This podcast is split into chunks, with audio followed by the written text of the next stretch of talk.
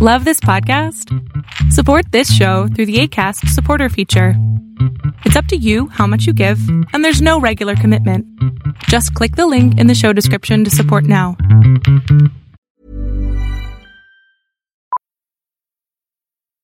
Millions of people have lost weight with personalized plans from Noom, like Evan, who can't stand salads and still lost 50 pounds. Salads, generally, for most people, are the easy button, right? For me, that wasn't an option. I never really was a salad guy. That's just not who I am. But Noom worked for me. Get your personalized plan today at Noom.com. Real Noom user compensated to provide their story. In four weeks, the typical Noom user can expect to lose one to two pounds per week. Individual results may vary. Mom deserves the best, and there's no better place to shop for Mother's Day than Whole Foods Market. They're your destination for unbeatable savings, from premium gifts to show-stopping flowers and irresistible desserts. Start by saving 33% with Prime on all body care and candles. Then get a 15-stem bunch of tulips for just $9.99 each with Prime. Round out Mom's menu with festive rosé, irresistible berry chantilly cake, and more special treats. Come celebrate Mother's Day at Whole Foods Market.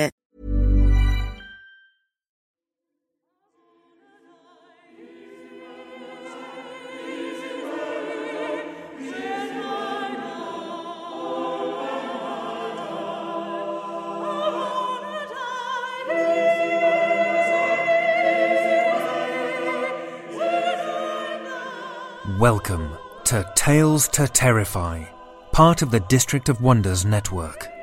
Featuring Starship Sofa and far fetched fables, everyone has a story in the District of Wonders.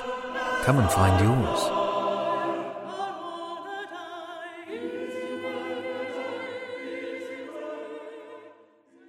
Good evening, children of the night, and welcome. This week we're cruising the backwaters of Mississippi. Dark tales seem to lurk around every corner in this state. A near endless assortment of hauntings, witches, and foul creatures. One of my favorite urban legends from Mississippi is the story of blues musician Robert Johnson, who was said to have made a deal with the devil one night at the crossroads. For the meager price of his eternal soul, Johnson was granted exceptional musical talents. Talents that, even though he died at just 27, make him often considered one of the greatest blues musicians who ever lived. But in digging around for interesting tidbits to share with you about Mississippi, the one strange story that really stood out for me is something known as the Mercredis cover up. Other than postings about the urban legend itself, though, there's very little to be found online about the disease known as Mercredis. That's either due to the supposed ongoing government conspiracy to cover it up, or because it's nothing more than an urban legend. But the people that say they experienced it, or more likely, know someone who knows someone that did, well, they're pretty adamant. It started in the late 1950s with a series of, at first, unexplained riots in Mississippi. But as the events increased in number, a clear pattern started to emerge. Women, it seemed, were violently attacking men, or rather man. It seems individual men were targeted and attacked with incredible ferocity and obvious homicidal intent. The cause, though, was something particularly unexpected. A pheromone found on the men, which eventually became known as the Mercredis condition. Apparently originating in Europe, Mercredis was thought to be the result of a man eating too much lead-based paint, which resulted in his body emitting a hormonal odor that affected nearby women. Now, what constitutes too much lead paint, I'm not sure. Eating any amount of lead paint gives the impression that you've got a death wish already, I would think. Even stranger, though, apparently the effects of Mercredis were strongest in quote unquote pretty women. The most severe case of Mercredis activated rage, which is what one source called it, resulted in an entire village of women chasing one man through the streets of town and into the icy waters of a freezing river where they all drowned. I can think of plenty of reasons a group of women may feel compelled to chase a guy down and beat the crap out of him, other than him drinking a can of paint. But we won't get into that. What say we chase down some fiction instead? Our first story is a classic from Frank L. Pollock. Francis Lillie Pollock, born in Huron County, Ontario, Canada in 1876, was an early 20th century Canadian science fiction writer. He wrote commercial fiction under the pseudonym Frank L. Pollock and literary fiction under his own name. His published work appeared in The Youth's Companion, Munsey's Magazine, The Smart Set, The Atlantic, The Black Cat, and Adventure. Pollock's writing career was pursued in tandem with a life of beekeeping, and many of his works are influenced by bees. He kept an apiary in Shedden, Ontario, and farmed commercially. Pollock died in 1957. Children of the Night, lend me your ears for Frank L. Pollock's Finis, first published in the Argosy magazine, June 1906.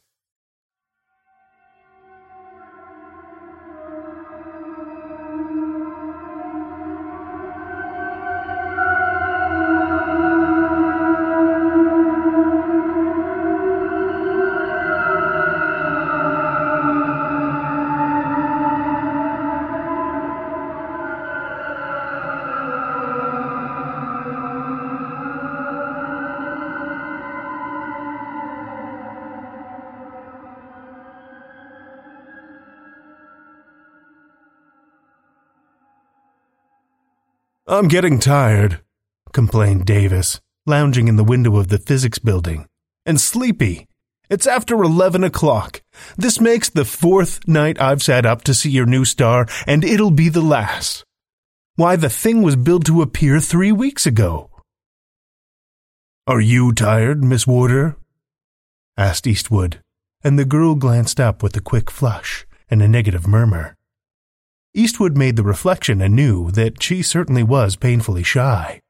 She was almost as plain as she was shy, though her hair had an unusual beauty of its own, fine as silk and colored like palest flame. Probably she had brains. Eastwood had seen her reading some extremely deep books, but she seemed to have no amusements, few interests. She worked daily at the Art Students League and boarded where he did, and he had thus come to ask her, with the Davises, to watch for the new star from the laboratory windows on the heights. Do you really think that it's worth while to wait any longer, Professor? inquired Mrs. Davis, concealing a yawn. Eastwood was somewhat annoyed by the continued failure of the star to show itself, and he hated to be called professor, being only an assistant professor of physics.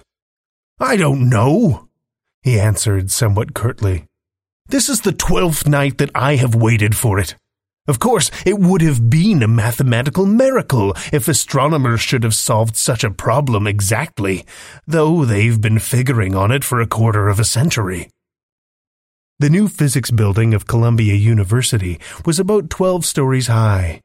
The physics laboratory occupied the ninth and tenth floors, with the astronomical rooms above it an arrangement which would have been impossible before the invention of the oil vibration cushion, which practically isolated the instrument rooms from the Earth. Eastwood had arranged a small telescope at the window, and before them spread the illuminated map of Greater New York, sending up a faintly musical roar. All the streets were crowded, as they had been every night since the fifth of the month, when the great new star, or sun, was expected to come into view. Some error had been made in calculations, though. As Eastwood said, astronomers had been figuring on them for 25 years. It was, in fact, nearly 40 years since Professor Adolphe Bernier first announced his theory of a limited universe at the International Congress of Sciences in Paris, where it was counted as little more than a masterpiece of imagination. Professor Bernier did not believe that the universe was infinite. Somewhere, he argued, the universe must have a center, which is the pivot for its revolution. The moon revolves around the earth, The planetary system revolves about the sun.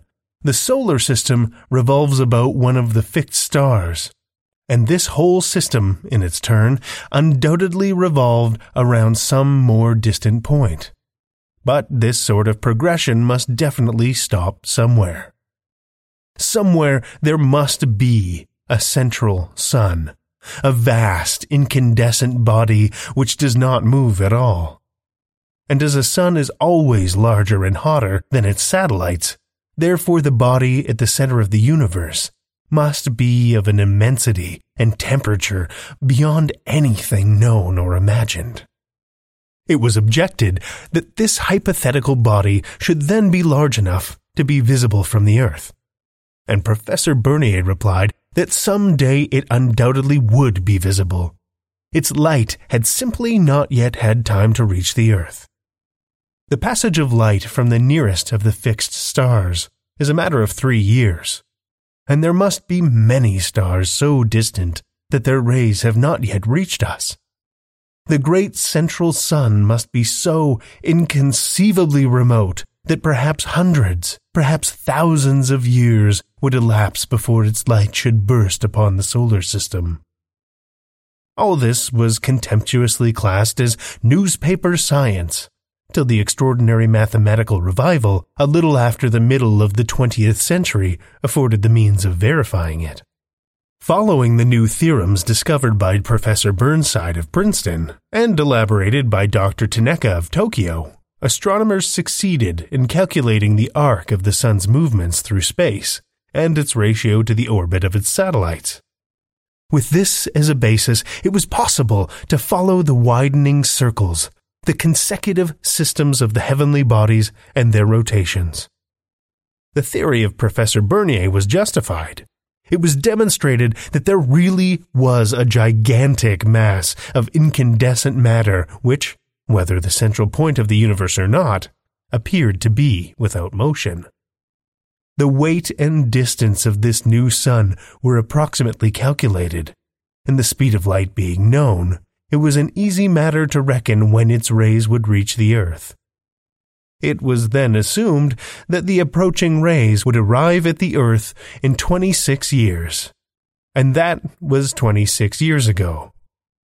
Three weeks had passed since the date when the new heavenly body was expected to become visible, and it had not yet appeared. Popular interest had risen to a high pitch, stimulated by innumerable newspaper and magazine articles and the streets were nightly thronged with excited crowds armed with opera glasses and star maps, while at every corner a telescope man had planted his tripod instrument at a nickel a look. Similar scenes were taking place in every civilized city on the globe. It was generally supposed that the new luminary would appear in size about midway between Venus and the moon. Better informed persons expected something like the sun. And a syndicate of capitalists quietly leased large areas on the coast of Greenland in anticipation of a great rise in temperature and a northward movement in population. Even the business situation was appreciably affected by the public uncertainty and excitement. There was a decline in stocks, and a minor religious sect boldly prophesied the end of the world. I've had enough of this, said Davis, looking at his watch again. Are you ready to go, Grace?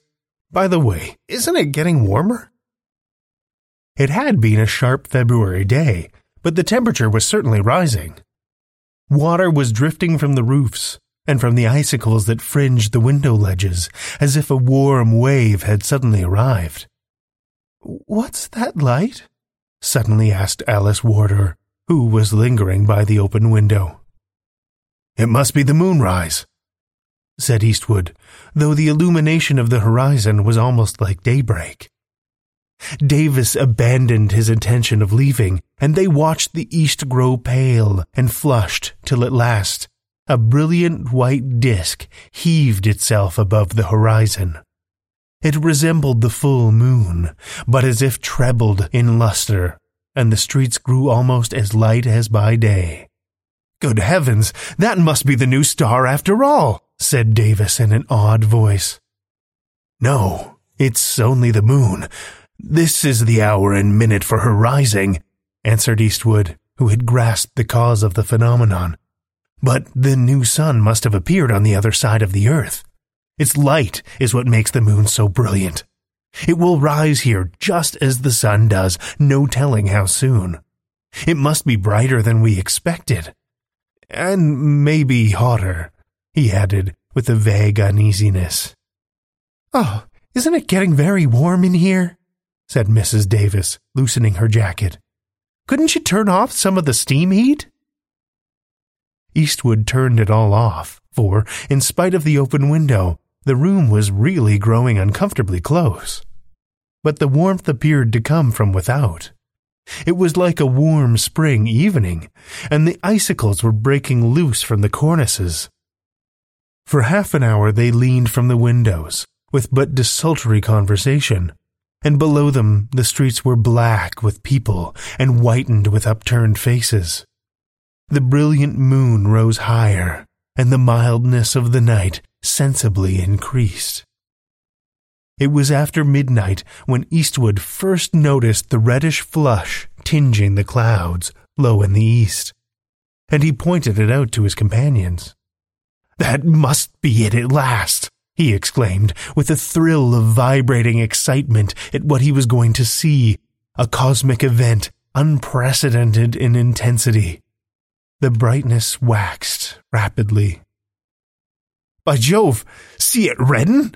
Davis ejaculated. It's getting lighter than day, and hot! Whew! The whole eastern sky glowed with a deepening pink that extended half round the horizon. Sparrows chirped from the roofs, and it looked as if the disk of the unknown star might at any moment be expected to lift above the Atlantic. But it delayed long. The heavens continued to burn with myriad hues, gathering at last to a fiery furnace glow on the skyline. Mrs. Davis suddenly screamed. An American flag blowing freely from its staff on the roof of the tall building had all at once burst into flame. Low in the east lay a long streak of intense fire, which broadened as they squinted with watering eyes. It was as if the edge of the world had been heated to whiteness. The brilliant moon faded to a feathery white film in the glare. There was a confused outcry from the observatory overhead, and a crash of something being broken and as strange new sunlight fell through the window, the onlookers leapt back as if a blast furnace had been opened before them. The glass cracked and fell inward. Something like the sun, but magnified fifty times in size and hotness, was rising out of the sea. An iron instrument table by the window began to smoke with an acrid smell of varnish. What the devil is this, Eastwood? shouted Davis accusingly. From the streets rose a sudden, enormous wail of fright and pain, the outcry of a million throats at once, and the roar of a stampede followed. The pavements were choked with struggling, panic stricken people in the fierce glare, and above the din arose the clanging rush of fire engines and trucks. Smoke began to rise from several points below Central Park, and two of three church chimes pealed crazily. The observers from overhead came running down the stairs with a thunderous trampling, for the elevator man had deserted his post. Here, we've got to get out of this, shouted Davis, seizing his wife by the arm and hustling her toward the door. This place'll be on fire directly. Hold on! You can't go down into that crush on the street! Eastwood cried, trying to prevent him. But Davis broke away and raced down the stairs, half carrying his terrified wife. Eastwood got his back against the door in time to prevent Alice from following them. There's nothing in this building that will burn, Miss Warder, he said as calmly as he could. We had better stay here for the present. It would be sure death to get involved in that stampede below. Just listen to it. The crowds on the street seemed to sway to and fro in contending waves, and the cries, curses, and screams came up in a savage chorus. The heat was already almost blistering to the skin, though they carefully avoided the direct rays, and instruments of glass in the laboratory cracked loudly, one by one. A vast cloud of dark smoke began to rise from the harbor, where the shipping must have caught fire, and something exploded with a terrific report. A few minutes later, half a dozen fires broke out in the lower part of the city, rolling up volumes of smoke that faded to a thin mist in the dazzling light. The great new sun was now fully above the horizon, and the whole east seemed ablaze. The stampede in the streets had quieted all at once, for the survivors had taken refuge in the nearest houses, and the pavements were black with motionless forms of men and women. I'll do whatever you say, said Alice, who was deadly pale, but remarkably collected. Even at that moment, Eastwood was struck by the splendor of her ethereally brilliant hair that burned like pale flame over her pallid face. But we can't stay here, can we? No, replied Eastwood, trying to collect his faculties in the face of this catastrophic revolution of nature. We'd better go to the basement, I think. In the basement were deep vaults used for the storage of delicate instruments, and these would afford shelter for a time at least. It occurred to him as he spoke that perhaps temporary safety was the best that any living thing on earth could hope for. But he led the way down the well staircase. They had gone down six or seven flights when a gloom seemed to grow upon the air with a welcome relief. It seemed almost cool, and the sky had clouded heavily with the appearance of polished and heated silver. A deep but distant roaring arose and grew from the southeast, and they stopped on the second landing to look from the window. A vast black mass seemed to fill the space between sea and sky, and it was sweeping towards the city, probably from the harbor. Eastwood thought, at a speed that made it visibly grow as they watched.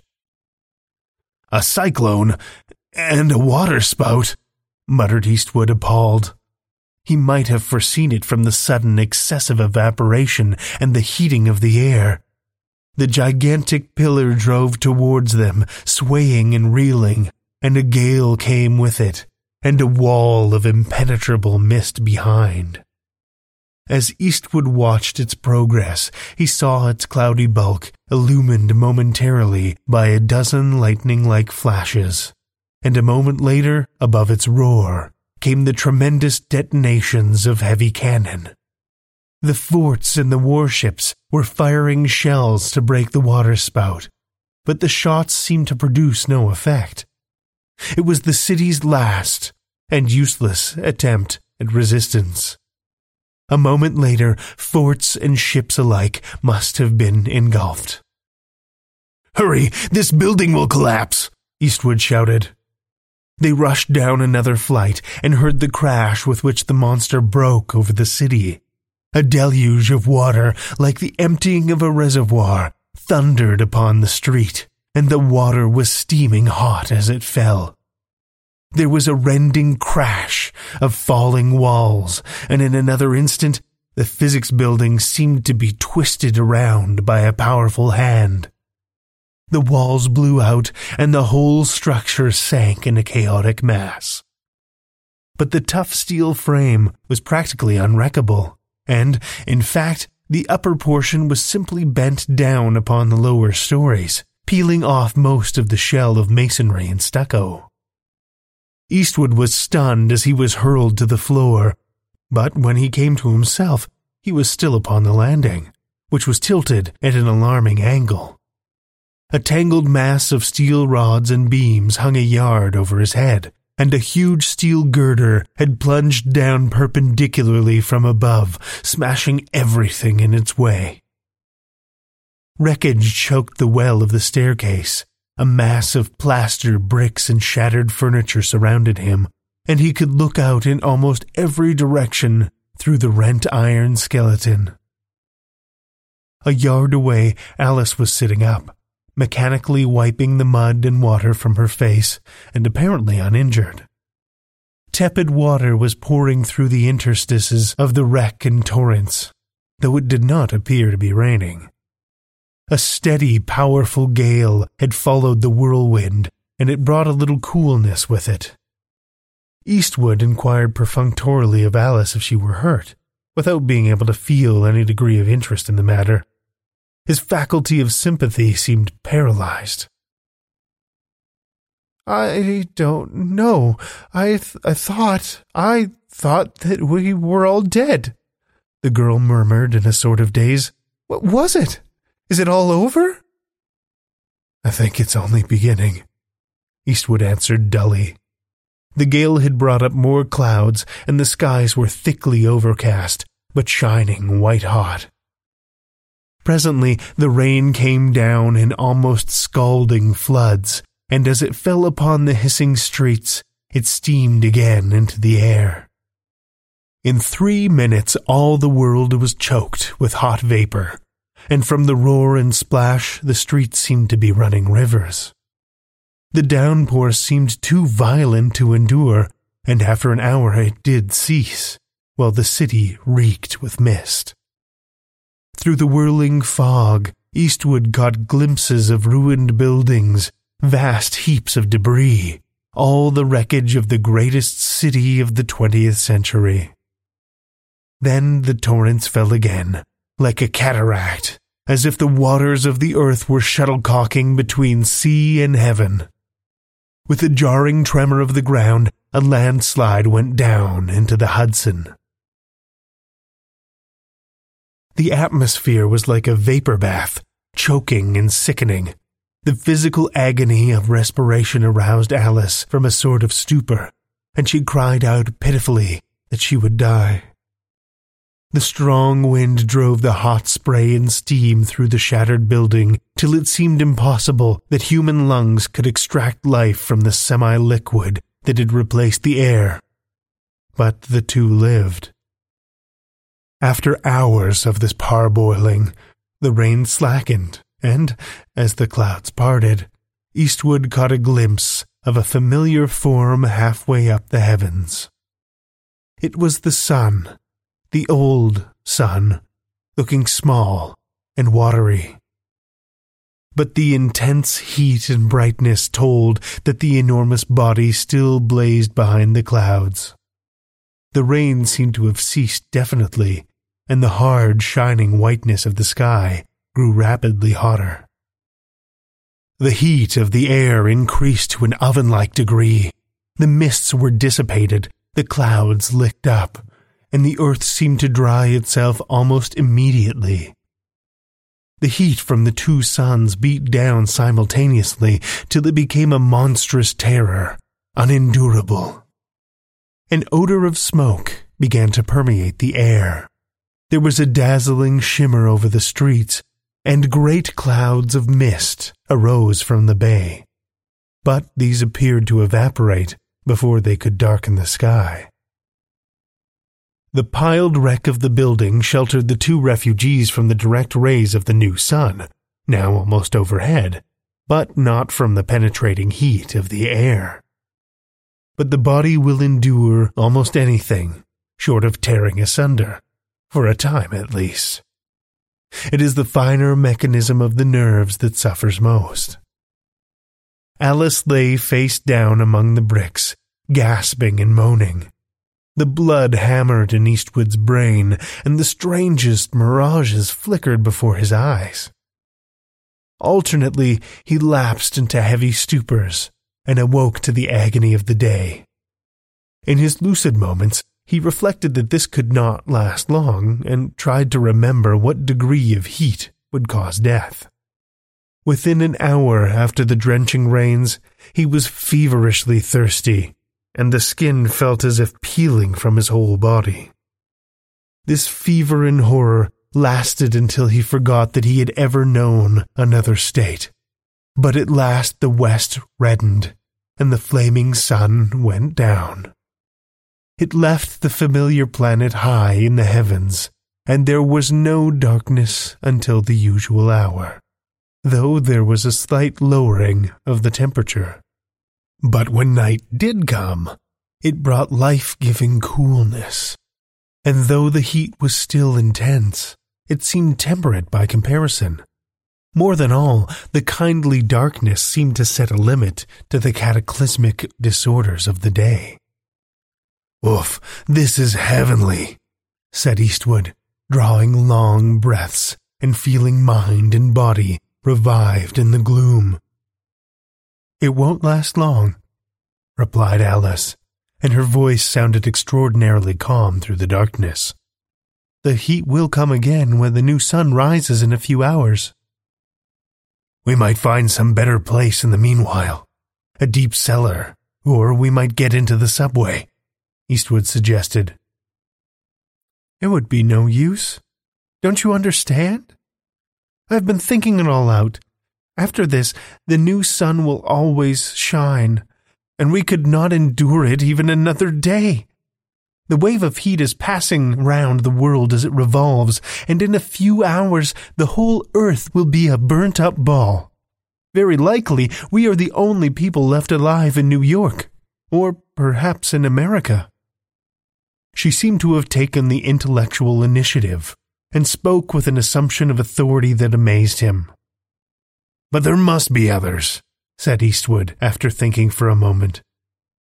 Other people have found sheltered places, or miners or men underground. They would have been drowned by the rain. At any rate, there will be none left alive by tomorrow night. Think of it, she went dreamily. For a thousand years, this wave of fire has been rushing towards us, while life has been going on so happily in the world, so unconscious that the world was doomed all the time. And now this is the end of life. I don't know, Eastwood said slowly. It may be the end of human life, but there must be some forms that will survive. Some microorganisms, perhaps, capable of resisting high temperatures, if nothing else. The seed of life will be left, at any rate, and that is everything. Evolution will begin over again producing new types to suit the changing conditions. I only wish I could see what creatures will be here in a few thousand years. But I can't realize it at all. This thing! He cried passionately after a pause. Is it real? Or have we all gone mad? It seems too much like a bad dream. The rain crashed down as he spoke, and the earth steamed though not with the dense reek of the day. For hours the waters roared and splashed against the earth in hot billows, till the streets were foaming yellow rivers dammed by the wreck of fallen buildings. There was a continual rumble as earth and rock slid into the East River, and at last the Brooklyn Bridge collapsed with a thunderous crash and splash that made all Manhattan vibrate. A gigantic billow, like a tidal wave, swept up the river from its fall. The downpour slackened and ceased soon after the moon began to shed an obscured but brilliant light through the clouds. Presently, the east commenced to grow luminous, and this time there could be no doubt as to what was coming. Alice crept closer to the man as the grey light rose upon the watery air. Kiss me, she whispered suddenly, throwing her arms around his neck.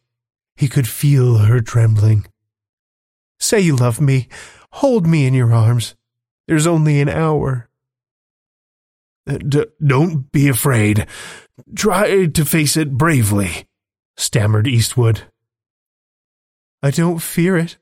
Not death but I have never lived. I have always been timid and wretched and afraid, afraid to speak, and I've almost wished for suffering and misery, or anything rather than to be stupid and dumb and dead, the way I've always been.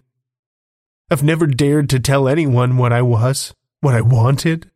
I've been afraid all my life. But I'm not afraid now. I've never lived. I've never been happy. And now we must die together. It seemed to Eastwood the cry of the perishing world.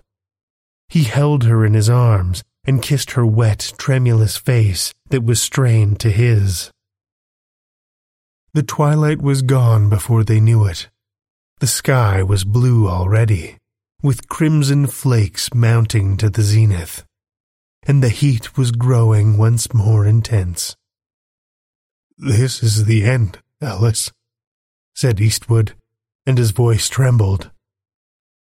She looked at him, her eyes shining with an unearthly softness and brilliancy, and turned her face to the east. There, in crimson and orange flamed the last dawn that human eyes would ever see.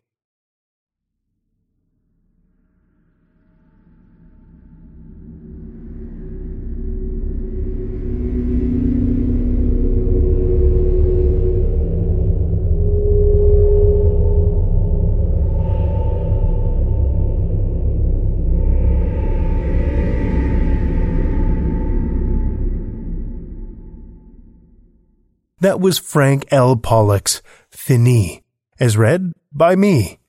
Link to my personal page is in the show notes. A lot can happen in the next three years. Like a chatbot may be your new best friend.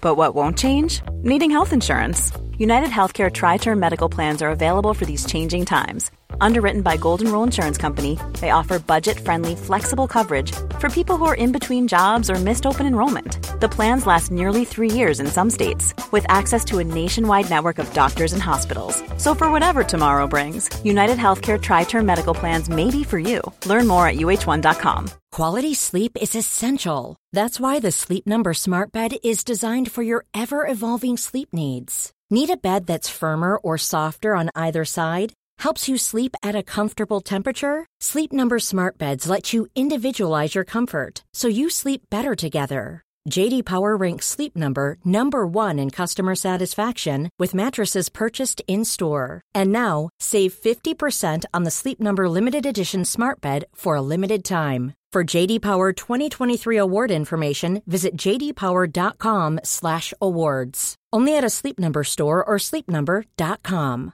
Burrow's furniture is built for the way you live. From ensuring easy assembly and disassembly to honoring highly requested new colors for their award-winning seating, they always have their customers in mind. Their modular seating is made out of durable materials to last and grow with you. And with Burrow, you always get fast, free shipping. Get up to 60% off during Burrow's Memorial Day sale at burrow.com slash ACAST. That's burrow.com slash ACAST. burrow.com slash ACAST.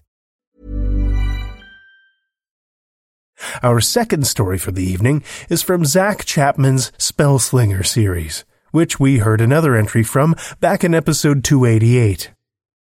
Zach Chapman is an editor, author, gamer, and podcaster. His fiction appears in numerous anthologies and podcasts. Like Robert Howard and Joe Lansdale, he's a Texan and loves writing pulp. Follow Zach's publications at Chappy Zack on Twitter or check out his upcoming Spellslinger graphic novel coming out in 2019. Learn more at thespellslinger.com. Children of the Night, Zach Chapman's The Hating House, a Tales to Terrify original.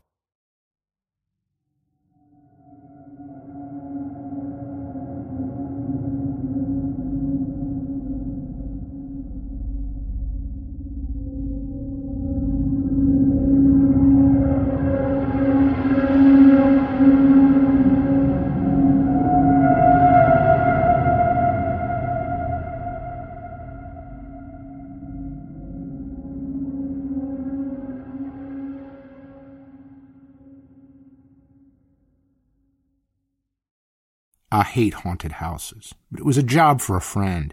She'd just sold her saloon and gotten married to a cowpoke from the panhandle. We hadn't spoken in months, but she helped me through a rough spot a few years back in Odessa, so she was owed a favor. A big one. I received a letter explaining the big fancy house she'd sold her saloon for was haunted.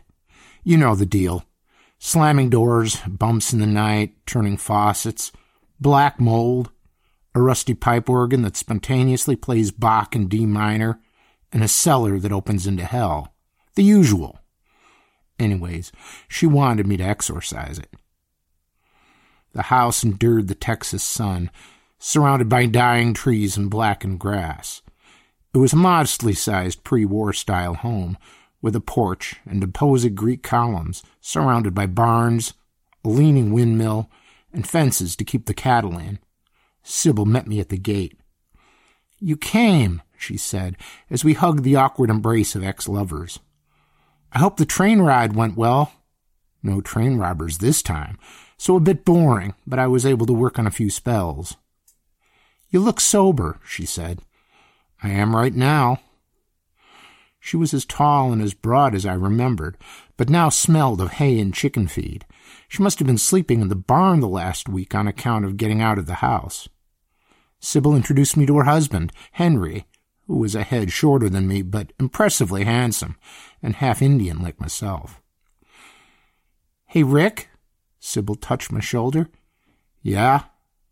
Her eyes narrowed on my rune covered revolver. Please don't blow up my house. That was going to be my first suggestion. If the haunting's real bad, sometimes it's the only solution. You owe me. I'm serious. We put all our money into the place. I nodded, and we crunched up the gravel path toward the looming structure. The porch's stairs were unusually steep. I turned and rested my hand on the peeling yellow paint of a Greek column. Her husband's brow furrowed with worry. She rubbed his back. You know, you don't have to come in with me. It's fine, Sybil said. The house is more active at night, so we have a few hours. I want to make sure you don't burn it down. The moment we stepped inside her house, wind slammed the door shut, and the damn thing locked behind us. I tossed my Stetson on the coat rack and became gradually conscious of two things. First, the inside of the house was substantially larger than what it appeared like from the outside. I've seen the trick in a dozen bewitched homes, but it's always impressive. And second, there was at least one obvious malevolent presence in the house. Sybil led us down the hall. My boots made the red sequoia floor creak as we walked. The smell of crushed citrus and vinegar hung in the air, an attempt, I'm sure, that Sybil made to mask the stench of decay that accompanies many haunted homes. I could hear a faucet running somewhere. Your sink got a leak? I said. You never let your saloon get like that. We followed the sound of flowing water into the kitchen and discovered Sybil's set of dining china floating in the sink, seemingly washing themselves as if by an invisible hand. Well, I said, that's a damn convenient haunt. No sooner were the words out of my mouth when a dish flew through the air, narrowly missing my head, and crashed into the wall behind me, spraying shattered fragments across the kitchen. Another dish rose out of the sink water. I drew my revolver and fired. A jet of white blue ice shot out of my gun, shattering the dish and freezing all of the water in the sink solid.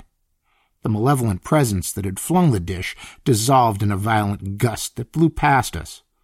I turned to see Sybil comforting her sweaty husband. Not bad, right? I said. Cold spells ain't my forte. I don't care what your forte is. You probably burst my pipes. At least they didn't blow a hole in the wall. I looked at Sybil's husband. He was trying not to shake. You okay? Henry's a northerner turned cowpoke, she said, and kissed his cheek. He isn't accustomed to life down here yet. Hasn't seen a spell slinger duel, let alone a demon or phantasma. I sighed and reached into my bag and pulled out some small gingerberries and put them in Henry's shaking hand. I chew on these when I need to have a steady aim and my wits about me. Spell slinger trick. They'll make your mouth go numb, but it'll calm you for a bit. Chew them slowly. He ate the fruit, and Sybil appeared thankful. So, that's it? Henry asked. You killed it? I couldn't help but laugh. There's a thing about haunted houses. They're never easy. I don't just walk in, shoot a demon, and the job's done. There's always endless corridors filled with booby traps, or some Indian burial ground that's been desecrated, or an eldritch site I've got to seal, or the worst, some spirit with unfinished business I gotta make happy. I shook my head. Freezing your silverware ain't gonna solve the problem. I'll need to search the house, investigate a bit. I looked back toward where we'd entered the kitchen, but the hallway seemed different, elongated, slightly twisted. The floorboards were warped and gray, a far cry different from the red sequoia we'd walked on coming in. That look familiar? I asked. The house does that sometimes, Sybil said. It's playing tricks. As we walked down the hallway, it stretched before us. And I mean literally stretched. The three of us had a sense of space dementia. We pressed forward but hardly approached the end of the corridor despite our brisk speed. Gradually, hemp ropes began to unfurl from the ceiling, dangling like snake corpses.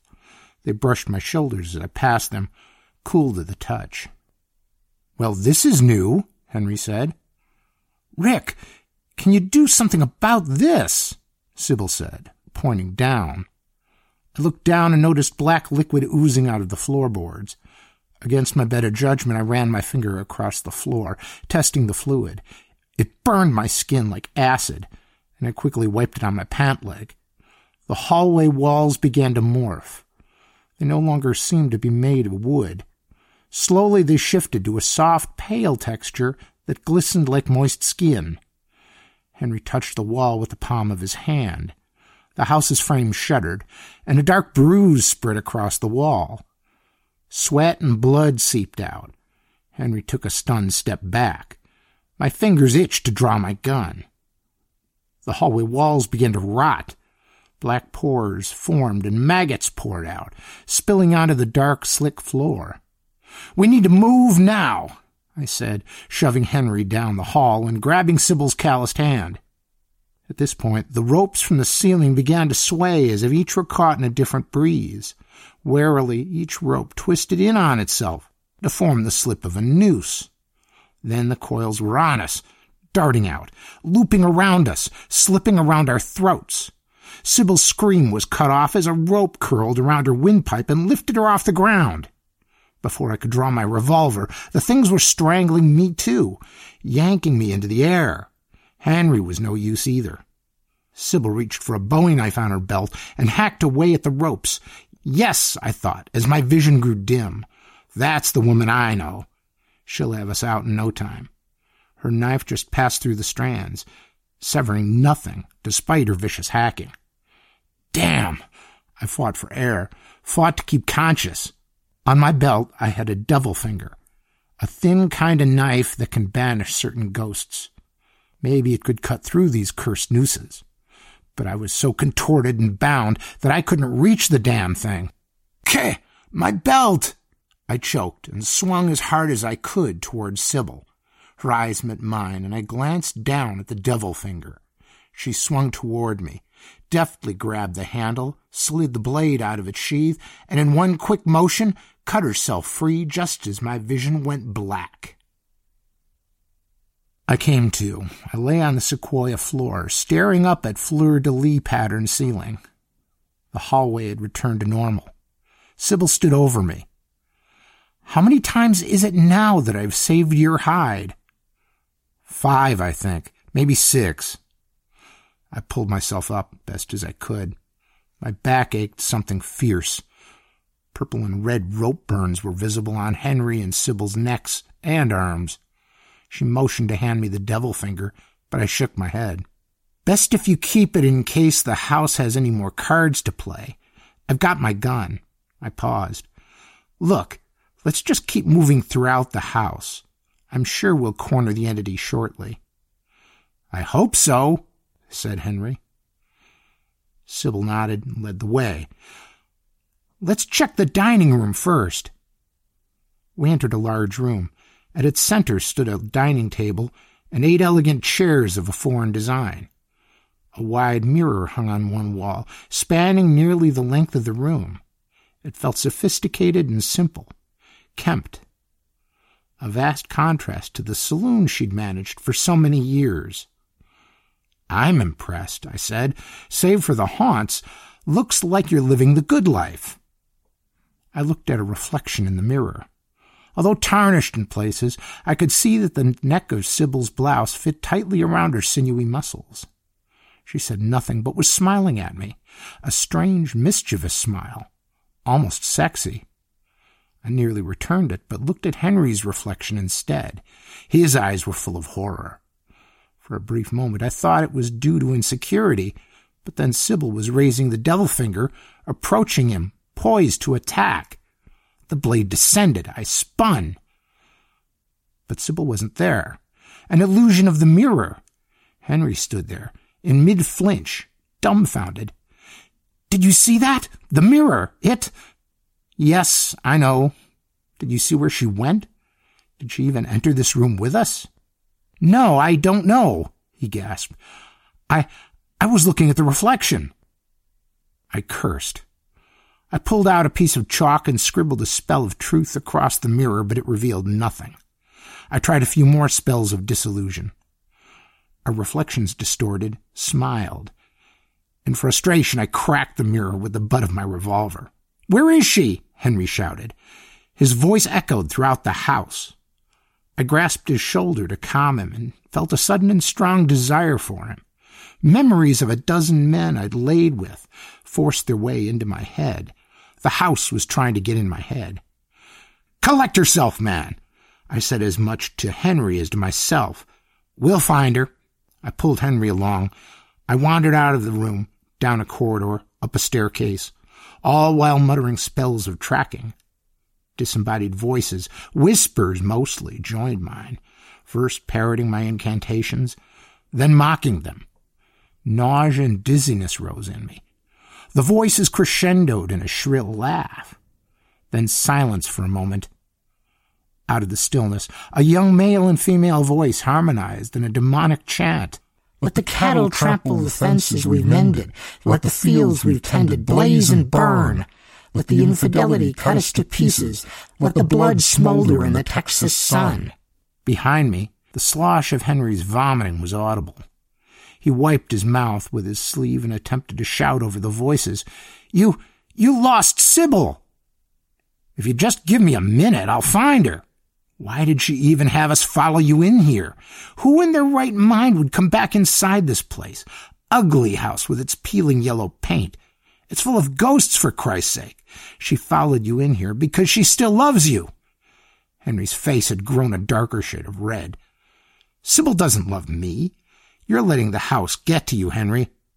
To his credit, I could see his internal battle.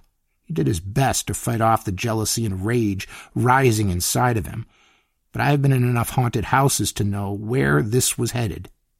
Henry couldn't handle it. As he spoke, I slowly cycled my revolver. She's with you, isn't she? The two of you have planned all this out, haven't you? No. He raised his fist like a drunkard at a saloon. I shot him before he could take a swing. He looked at me, puzzled, then slumped to the floor and began to snore loudly. I always keep a variety of sleeping spells for occasions like these. They're no good against supernatural threats, but for the occasional vengeful faro player or pissed sheriff, they're perfect. I reached into my purse and pulled out a narrow vial. It contained the piss of a Red King demon, the kind of demon that dines on ghosts and lesser haunts. Most folks are familiar with how garlic works to ward off vampires. Well, this is similar, but with ghosts. I sprinkled the foul stuff on Henry. And it'd keep him safe. Probably. Now, this is the time displacement part of my story. The phenomenon is a little hard to describe. Have you ever had false awakenings or dreams where time is indiscernible? Those are the closest cognitive examples I can give. After I stumbled away from Henry, I walked down endless labyrinthian corridors. Nightmarescapes warped my perspective of time and reality despite my multiple wards against the house. Two incorporeal voices reverberated through my head, taunting each other, shouting accusations of violence, betrayal, and adultery. The floral wallpaper distorted, forming dark outlines of buried corpses, reaching out of their graves with narrow, broken fingers. I felt as if I were walking in a bleak picture book. I won't lie. There were several times I nearly broke down and blew a hole in the side of Sybil's home using my spellslinger revolver. But I endured, and I followed my tracking incantations, searching after Sybil. Suddenly, a door rattled to my right, grounding me. It flung open, and Sybil stood there. Is it really you? she asked. I hugged her. Where's Henry? I left him in the hallway. Is he okay? Sybil looked as if she were about to strike me. What if the house hurts him? He's fine. He's asleep. What? The house possessed him and he attacked me, so I coaxed him into a nap, used my spellslinger craft to keep him safe. Just then I caught a scent of something. She was standing in the doorway to a room where something happened. Something big. Maybe the origin of the house's curse. I had to get in there. Hold that thought, Sybil, I said, and stepped past her. It was a large room, a bedroom at some point. The cot had long since been removed, but an old dresser remained looming in the corner, its drawers half open. A gust of wind tore past the dresser, ripping parchment from two aged journals and scattering them across the room like dead leaves. The pages twisted, danced as if caught by a wind demon. I grasped one and read the first few lines. Today, my wife told me what I'd suspected for a long time. She's been having an affair with the barn manager. I love her with all my heart, but the rage boiled inside me, uncontrollable. In the middle of the hot summer day, I went outside and shot our manager in the back. I buried him under the house. Sybil grabbed a page out of the air and read it aloud. I caught Jessie's little mistress trying to ride home last night. I told her I needed help with bridling my horse. When she approached, I struck a kitchen knife in the girl's soft, pretty neck. I read another. Last night I found my two darlings cut to pieces. Tonight I will ride into town and do her ex lovers the way she did mine. I wonder where their bodies will fit. We're running out of space under the house. There must have been three dozen pages, every one another account of infidelity, jealousy, or murder. Finally, after a long moment of just hearing the quiet rustle of parchment against floor, Sybil said, The couple who lived here before us were murderers. For the briefest moment, their final scene together flashed before Sybil and me. The husband's brains stained the ceiling.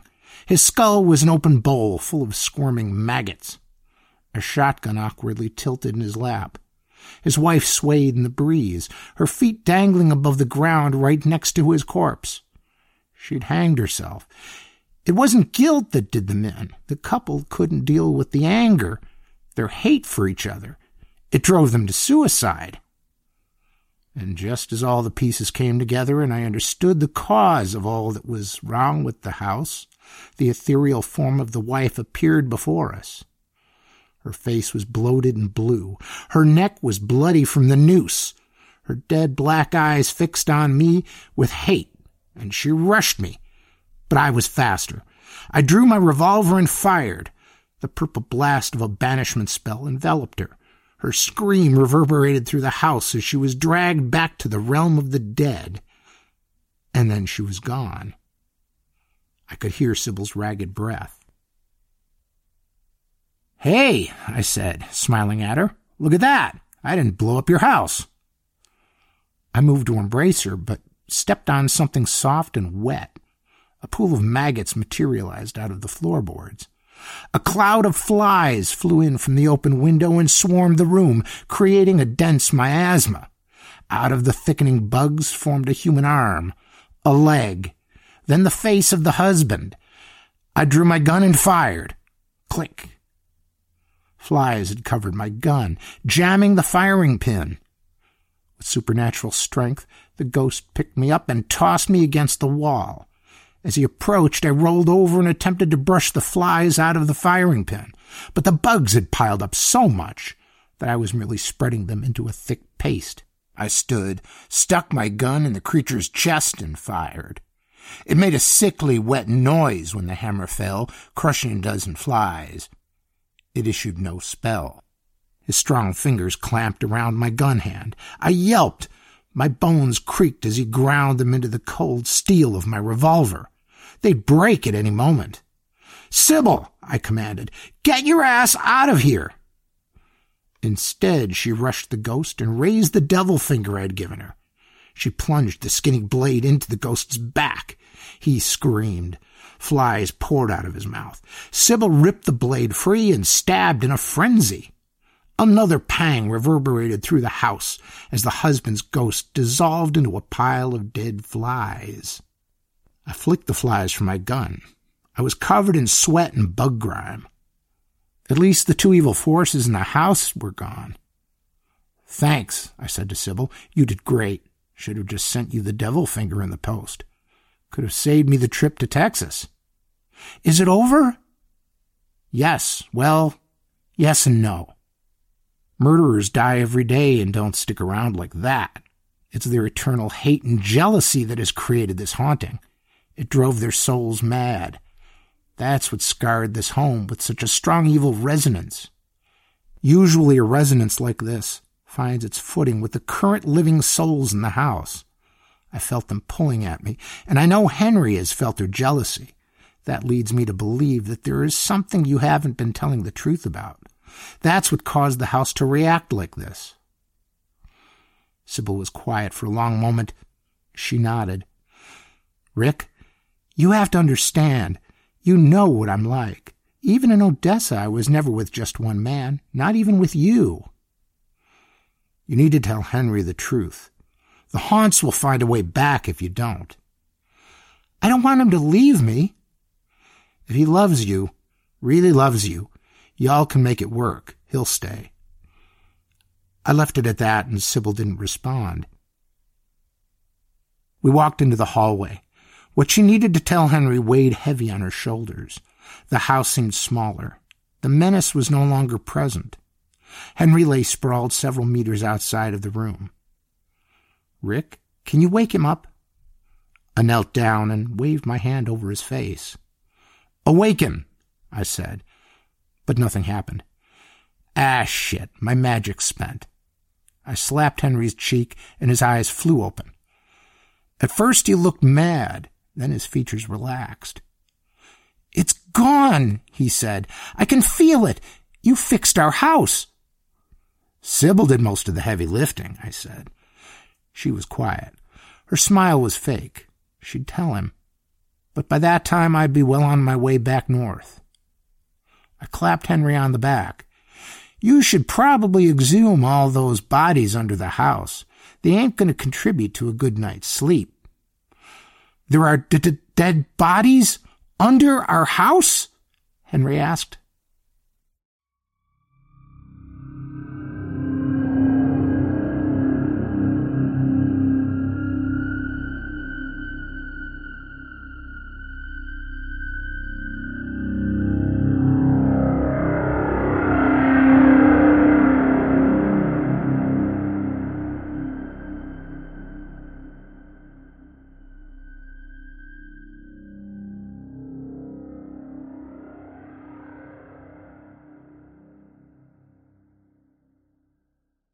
That was Zach Chapman's The Hating House, as read by Dan Gurzynski.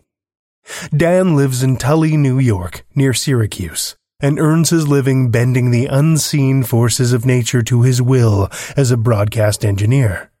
He's been a recording engineer, electronics technician, repairer of broken things, and regularly reads for LibriVox. Thank you, Dan. Well, children of the night, the hour is late and we've run out of stories to tell. For now. Consider supporting our podcast on Patreon via the link in the show notes and like us or leave a review on Apple Podcasts or wherever you listen to podcasts. Reviews help keep us on the charts so we can worm our way into the ears of new listeners. Our show is produced by editors Scott Silk, Seth Williams, and myself, Drew Sebesteny. Theme music by Diane Severson, and website by Josh Lightsey. Tales to Terrify is distributed under Creative Commons Attribution, Non-Commercial No Derivatives License. Join us again next week as we invade your mind with more Tales to Terrify. This presentation has been brought to you by the District of Wonders Network, dedicated to podcasting the finest genre fiction. You can learn more about the District of Wonders and their many literary productions at their website, www.districtofwonders.com. Thank you for listening.